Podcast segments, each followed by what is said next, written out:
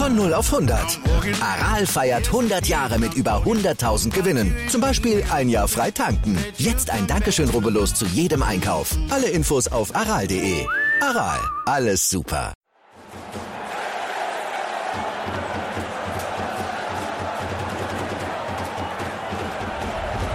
Hoffefunk, der Fußballpodcast zur TSG 1899 Hoffenheim auf meinsportpodcast.de. Also, herzlich willkommen bei der Ausgabe Nummer 4 unseres Podcasts von Hoffe News.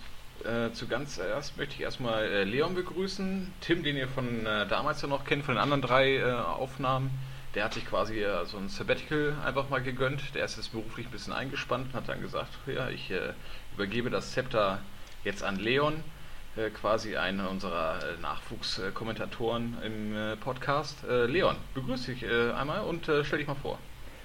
Ja, hallo erstmal.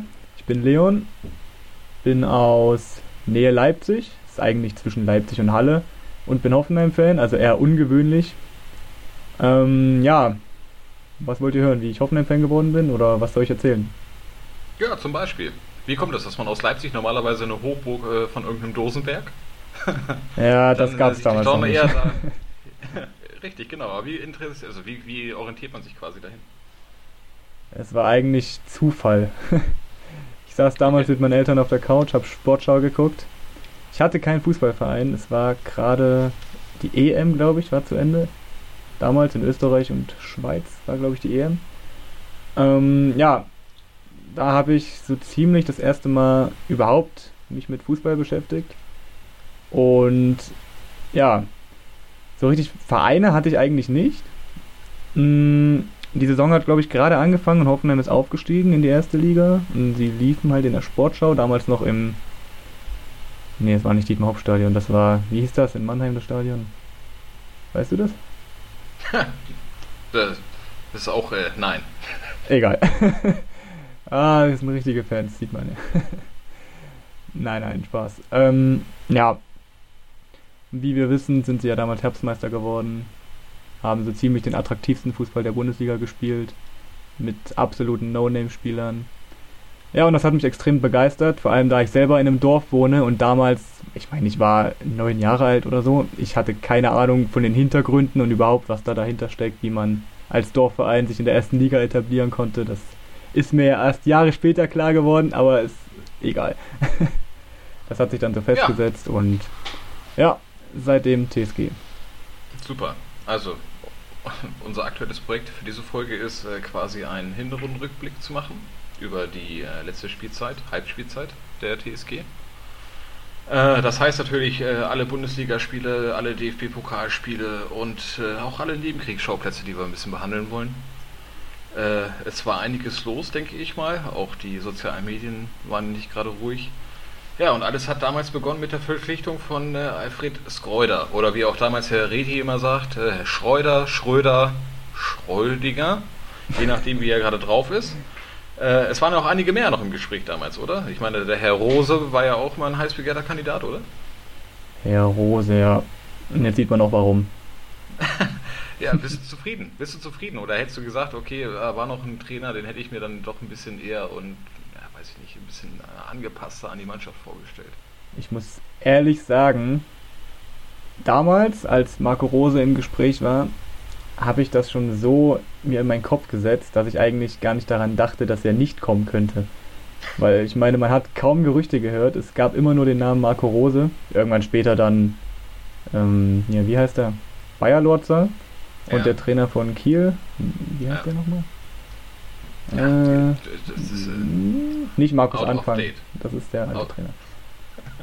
Okay, und was sagst du? Äh, ich meine, Egal. wie gesagt, Schreuder wurde dann damals ja irgendwann, also nicht Schreuder, Schreuder, jetzt fange ich auch schon an, wie richtig zu reden, äh, wurde er damals ja vorgestellt und äh, ja. ja. für mich damals komplett unbekannt, muss ich ganz ehrlich sagen. Äh, okay, Co-Trainer Ajax Amsterdam.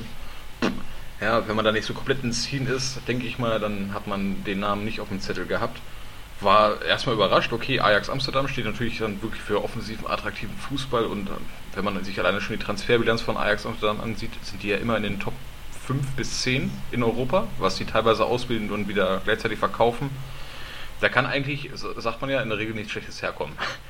Äh, und er hat ja auch in den PKs damals gesagt, dass er weiterhin für offensiven und attraktiven Fußball einfach nur steht. Und äh, ja, was danach halt rumkam, meiner Meinung nach war unter anderem auch so, ich weiß nicht, nach dem Motto, ja, Ballbesitz ist ganz geil, weil Ballbesitz des Ballbesitzes halber einfach nur. Und äh, wenn man den Ball hat, dann kann man eventuell auch was kreieren und man kann auch keine Tore bekommen, weil der Gegner nicht den Ball hat.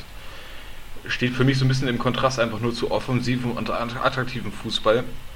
Weiß ich nicht. Äh, hast du da eine andere Meinung zu, wenn man sich so die Spieltage anschaut?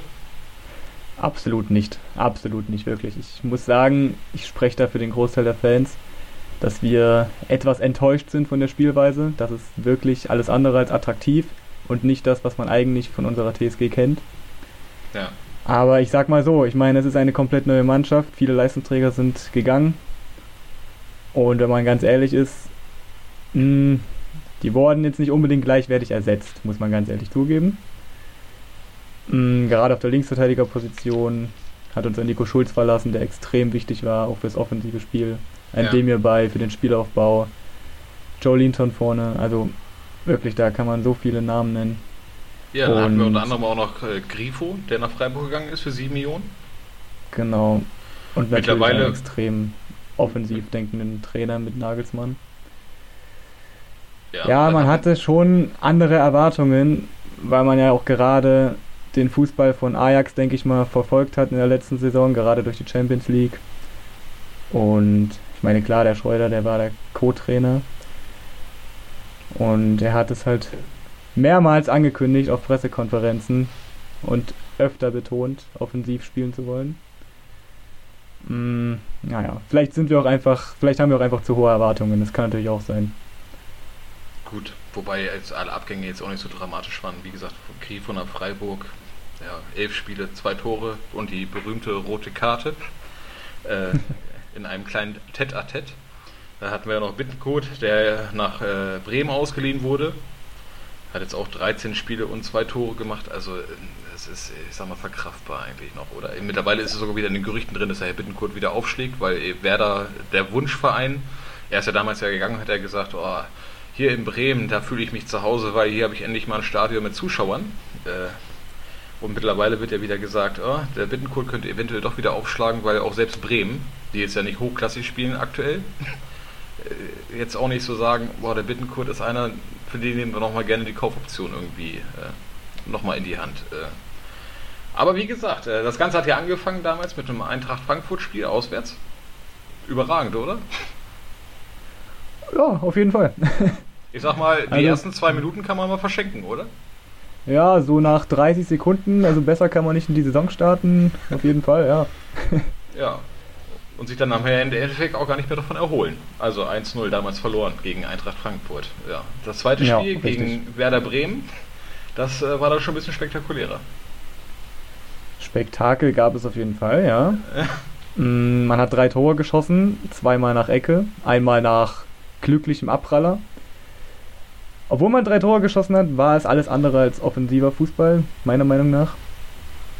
Es war vom Ergebnis her okay. Es war sicherlich auch besser als gegen Frankfurt, aber es war nicht das gewohnte Spiel. Aber ist ja auch völlig okay, es war der Anfang der Saison. Riesenumbruch, neuer, neuer Trainer, neue Mannschaft. Und immerhin trotzdem drei Punkte, egal wie. Ja, vor allem, wenn man sich die Torschützen anguckt, einfach nur auf unserer Seite. Das waren dann einmal ja. Micacic, ich sag mal, ordinärer Innenverteidiger, dann war es ein Bebu, oh, ein Stürmer, und dann haben wir noch Kaderabek einfach nur, der das 3-2 gemacht. Der war ja damals bei uns ein Rechtsverteidiger. Ja. Den hat er ja mittlerweile Herr Skreuder umformiert und hat ja aus dem Rechtsverteidiger, äh, Rechtsverteidiger einfach nur einen rechten Flügel gemacht. Was hältst du von der Entscheidung? Jetzt nur Kaderabek ja, oder, Kaderabek die, oder auch die anderen sieben Spieler, die er nee, umpositioniert? Nee, nee, nee die, die kommen noch, sag ich mal. Da habe ich noch was in. Ach so, okay.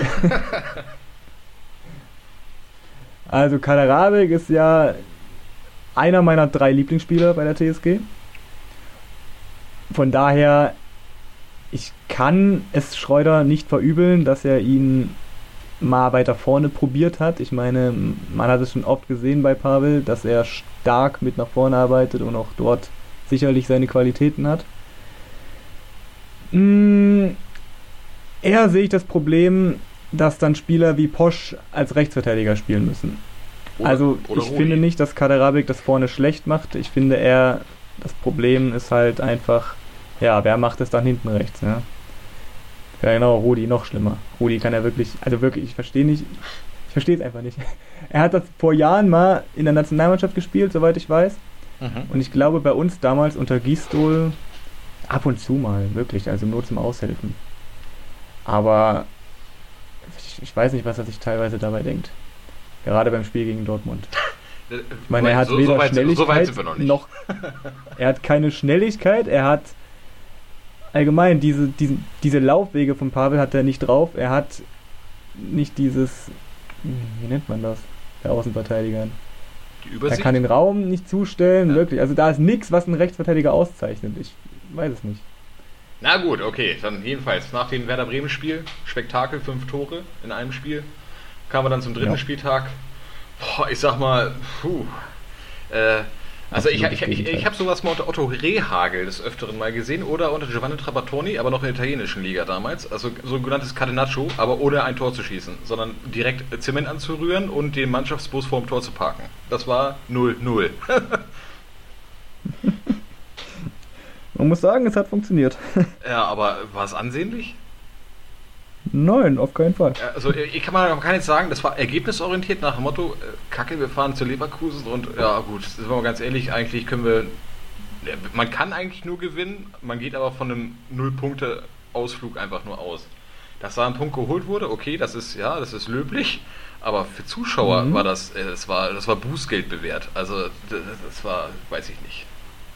Also denkst du, dass der Großteil der Fans sich lieber so eine 5-3-Niederlage oder so gewünscht hätte. Äh, ich weiß es nicht, da hätte man wenigstens was gesehen. Also Fußball. Ja, und, ja. und nicht einfach nur ja. äh, hinten reingestelle und rausgekloppe und boah. Ja, hinten drin wurde es noch ein bisschen eng. Ich glaube, dann ist Hoffe noch mal also in den letzten Minuten noch mal kurz rangekommen. Da hat selbst Leverkusen gesagt, hey, was soll das denn? Wir spielen hier 80 Minuten auf ein Tor und jetzt wollt ihr auch noch mal. Aber also wenn man sich mhm. da überlegt, dass du da eine, eine Auswärtsfahrt machst da nach Leverkusen und sagst so, boah geil, das wird bestimmt was und puh. Aber wie gesagt, ist Geschmackssache. 19 zu 0 Ecken. Ja, ja danke. 19 ja, zu 0. Richtig. Ich meine 19 zu 0. ja. Das muss man sich mal vor Augen führen. Das ist wie Bayern gegen, weiß ich nicht, gegen Heidenheim. ja, oder Sandhausen, je nachdem, Ansichtssache. Genau. So, aber. Aber ja? Was mir noch eingefallen ist beim Leverkusen-Spiel, ich glaube, die erste hundertprozentige hatten sogar wir durch Ishak Belfodil damals. Er ist frei aufs Tor zugelaufen mit Bebu zusammen, wollte rüberlegen auf Bebu. Nur haben die sich so verschätzt beide. Belfodil dachte, dass Bebu läuft, Bebu dachte, Belfodil schießt. Ja. Hundertprozentige mal eben schön verschenkt. Ich denke mal, das lag auch an seinem Kreuzbandriss. Also jetzt im Nachhinein betrachtet. das sowieso. Ja. Jetzt im Nachhinein auf jeden ja. Fall. Und nicht nur das Leverkusen-Spiel, auch die weiteren. Ja. Ja, wie gesagt. Ich weiß nicht, sechs Spieler hat er, glaube ich, gemacht. Ja. Na, nach Catenaccio 0-0, ein Punkt wieder zugewonnen. Hoffenheim gegen Freiburg, vierter Spieltag. Überragend 0 zu 3. Wobei das Spiel eigentlich sehr ausgeglichen war, von den Statistiken zumindest. Ja, aber Statistiken gewinnen nicht. Freiburg oder? halt am Ende. Nein, nein, Freiburg einfach gnadenlos abgezockt. Und wir inkompetent. Ja. Das war der Start einer miserablen Heimserie. Ja gut, was heißt Serie? Ich meine, wir haben auch zu Hause öfter mal gewonnen in der Saison, aber wir haben vor allem gezeigt, dass wir zu Hause extrem viele Gegentore kassieren. Vor allem unnötige. Also zu, unnötige, zu Hause sich ja. auskontern lassen ist schon. Mehrmals, ja. ja. Da, da, ist, äh, ja. Aber wie gesagt, auf die ganzen Schwachstellen und so weiter und Baustellen kommen wir nochmal zurück. Dann war fünfter Spieltag genau. Wolfsburg. Ja, Wolfsburg. Die äh, Autohochstadt, äh, da durften wir hinfahren, 1 zu 1. Nachdem mhm. unser Seppi quasi in der sechsten Minute schon gleich äh, erstmal, äh, ja, weiß ich nicht, äh, ein Tor markiert hat. Mhm, das vierte Saisontor am vierten Spieltag. Ja, ja und, und, das zweite aus dem Spiel heraus. Richtig, hat aber auch nicht lange gehalten. Eine halbe Stunde später haben wir gleich wieder den Gegentreffer bekommen. Richtig, ja. Womit man auch rechnen konnte. Ich weiß ich nicht, aber Wolfsburg ist für mich auch so eine, eine Up-and-Down-Mannschaft. Also von den Namen und von, von den ganzen Spielern und so weiter. Qualität an Qualität natürlich auch. Also jetzt nicht erstklassige Qualität und überragende Qualität, aber wow, da habe ich mir schon Also ich musste mir in Wolfsburg, wie, wie ich das oft sage, ist das ja für mich ein Stadion, wo ich ungern hinfahre, weil es da einfach zieht wie Hechtsuppe in den ganzen Mistding. Ja? Aber äh, da habe ich schon echt schon schlimmere Spiele gesehen. Meinst du jetzt in dieser Saison? Nein, oder nicht in dieser in Saison, nein, generell in Wolfsburg. Also jedes Mal, wenn ich nach Wolfsburg fahre, ist mir Ach. A, Schweine kalt und B, ich sehe ein scheiß Fußballspiel. Ja. So war das bisher jedes Mal bei mir so. Ja, wir gewinnen halt auch nie in Wolfsburg, das ist ja das Ding. Wir könnten bis zur 90. 3-0 führen und würden trotzdem nicht ja, gewinnen. richtig. Das ist quasi wie diese Bremen-Seuche. Die so. Bremen-Seuche, die auch jahrelang da war. Wobei wir da 5-3 gewonnen haben, das eine Mal, als wir in die Champions League. War das Champions League oder Europa League? Europa League. Ja, du holst ja immer Kriegsgeschichten raus. Ich, äh, das ist. Äh, Ja, aber das ist, das, das war auch eine Ausnahme, sonst verlieren ja, wir auch immer in Bremen. Wie gesagt, aber wo wir gerade beim Thema äh, Verlieren sind, äh, die Bayern, da hat noch jeder gedacht, äh, oh Kacke, äh, Kacke quasi, wir fahren da jetzt hin, wir lassen uns einmal blicken, wir winken nochmal kurz in die Fankurve und dann fahren wir wieder und haben null Punkte im Gepäck, oder? Okay. Naja. Wollen wir noch kurz über Gladbach reden? Ich meine, nach Wolfsburg kam Gladbach. Ach so, ja, stimmt. Oh Gott, nein, ich war so euphorisch schon, dass ich äh, quasi sechsten Spieltag Ja, über, ja. übersprungen habe. Aber äh, zu Gladbach gibt es auch nicht viel zu sagen, oder? Äh, nu, Ja, du wolltest auch mal, auch mal über Siege sprechen, ich weiß ja, schon. ja, 0-3, äh, danke. Über die schönen ja, Spiele. Das, äh, ja. 0-3. das, Grottige Abwehr. ja, Einfach schlecht. Ja gut, ich meine, wenn da mal kurz der französische Sturm über einen rüberrollt, dann äh, stehst du da und sagst Dankeschön. Ich weiß noch, das erste Gegentor, es fing an über rechts. Hübner stellt sich an wie ein Kreisligaspieler. Akpoguma ist für mich sowieso kein Profi. Skoff hast du da hinten noch, der kein Verteidiger ist. Und dann stehen die da zu dritt im Strafraum und kriegen es nicht hin, einen Spieler zu decken. Ja, Äh, passiert, ja, aber äh, sollte nicht zur wo, Gewohnheit weil du werden. gerade Herrn Robert Sko ansprichst, äh, ehemals eingekauft als linker Flügelspieler, überragend in Dänemark gespielt und äh, wird umtransformiert und daher ein Alfred Mhm. Skreuder als Linksverteidiger. Nach dem Motto, naja, wenn er vorne weiß, wie es da aussieht, dann kann er auch von hinten nach vorne laufen. Was sagst du da zu der ganzen Umstellung, also seiner Position? Das ist sicher vom Ansatz her und auch von der Idee her nicht allzu schlecht, sage ich mal. Ich hätte gedacht, dass er vielleicht drei oder vier Spiele aushilft, bis Zuba wieder fit ist. Da wusste man ja noch nicht, dass Zuba die komplette Hinrunde ausfällt. Ja, und ich sag mal, ja. Was mich eher aufregt, ist, dass Schreuder meint, in der Winterpause offensive Kräfte nachlegen zu müssen, ja, anstatt einen vernünftigen Linksverteidiger, um Robert Sko dann wieder nach vorne zu ziehen. Das ist eher die Sache, die mich nervt, weil das macht ja schon den Anschein, dass er auch zukünftig mit ihm als Linksverteidiger plant. Und das ist meiner Meinung nach komplett verschwendetes Ja, Potenzial. einer, er macht das gut, keine Frage, er macht das wirklich gut, aber es ist halt einfach nicht seine ja, auf der anderen. Seite hast du ja nur Stapelidis quasi als Backup noch damals gehabt zu Zuba. Also wobei Zuba ja auch eigentlich nie der Ja. ordinäre Linksverteidiger war. Der wurde ja damals mal irgendwann gekauft als linkes Mittelfeld. Quasi äh, linker Mittelfeldspieler einfach nur. Der wurde dann auch weiter zurückgezogen, noch damals unter Nagelsmann, weil er einfach eine Laufbereitschaft einfach nur hatte. Genau. Stapelidis wurde ja damals ja. Ja. ordinär als Linksverteidiger eingekauft, aber ich weiß, also warum, weiß ich bis heute nicht. Also sonderlich gut gespielt hat er in meinen Augen noch nicht, wenn er überhaupt mal gespielt hat.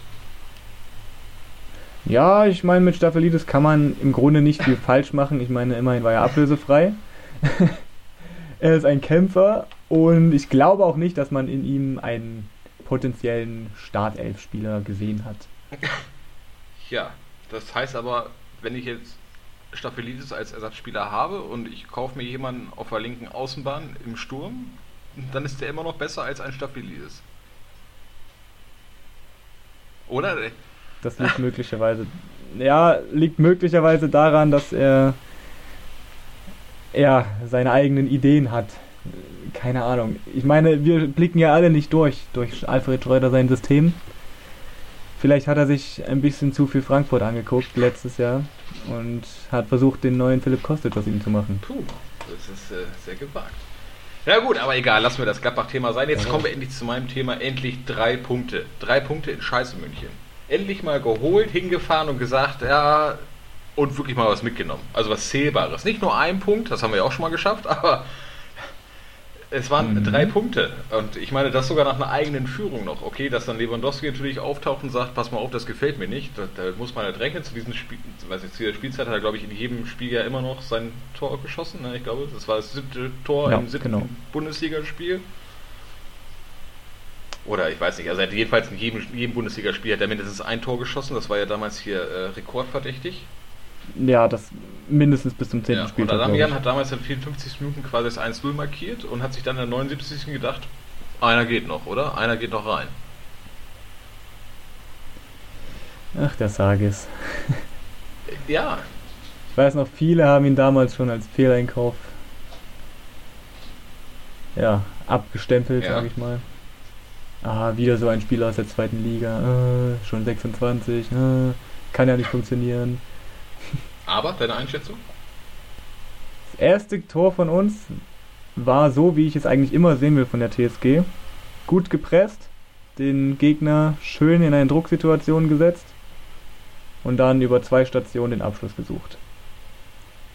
Da war ich wirklich mal stolz auf die TSG. Und ich muss sagen, auch hinten hat es eigentlich relativ gut funktioniert. Ich kann mich an keine wirkliche Großchance der Bayern erinnern, außer an einen Lewandowski-Kopfball kurz vorm Ausgleich, wo er dann es war eigentlich dieselbe Situation wie beim Gegentor, nur dass er vorher den Ball drüber geköpft hat. Ja. Genau. So, als dann das 1-1 gefallen ist, ich meine, wir hätten alle gerechnet, okay, jetzt werden wir wahrscheinlich noch 3-1 oder 4-1 verlieren. So wie eigentlich immer. Ja. Ähm, ja. Und dann hat sich Robert Sko gedacht, weißt du was, Alfred, ich habe keinen Bock mehr, Linksverteidiger zu spielen. Ich laufe jetzt nach vorne und lege dem Sages sein zweites Ding auf. Fertig. Und der fackelt nicht ja. lange und lässt neuer alt aussehen. Richtig. Drei, drei, Punkte quasi mitgenommen. Die Bayern haben sich zutiefst schwarz geärgert. Die, das Internet war voll mit Memes.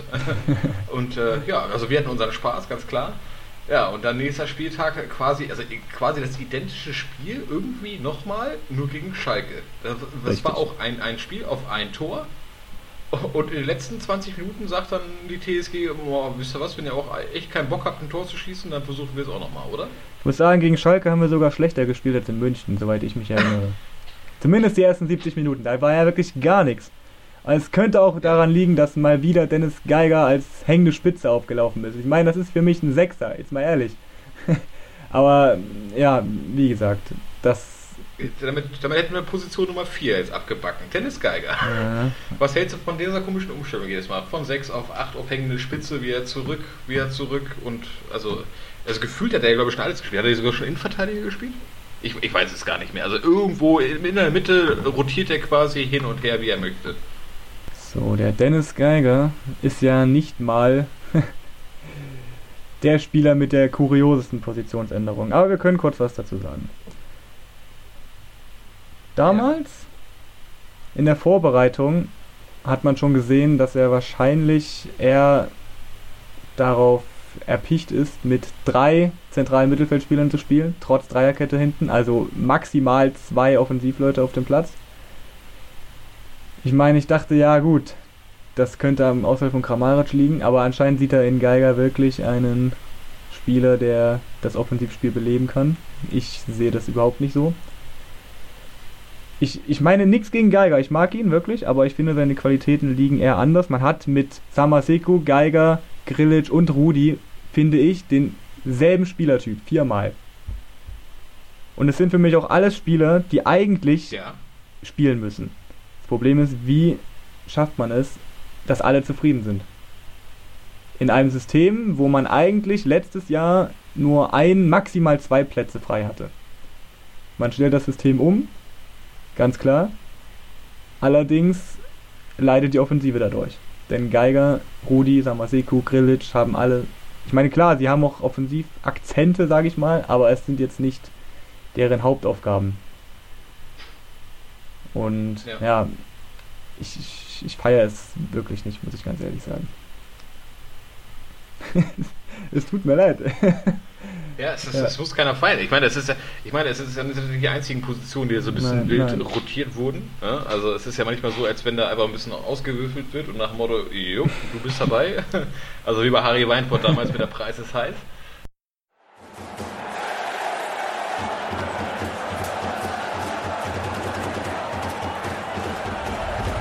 Hoffefunk, der Fußball-Podcast zur TSG 1899 Hoffenheim auf meinsportpodcast.de. Willkommen bei meinsportpodcast.de. Wir sind Podcast. Wir bieten euch die größte Auswahl an Sportpodcasts, die der deutschsprachige Raum so zu bieten hat. Über 20 Sportarten, mehr als 45 Podcast-Serien, über 9000 veröffentlichte Podcasts und über 5 Millionen Podcast-Downloads allein im Jahr 2018. Wir sind Podcast. Wir sind meinsportpodcast.de.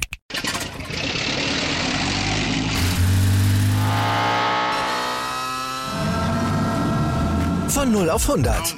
Aral feiert 100 Jahre mit über 100.000 Gewinnen. Zum Beispiel ein Jahr frei tanken. Jetzt ein Dankeschön, rubbellos zu jedem Einkauf. Alle Infos auf aral.de. Aral, alles super.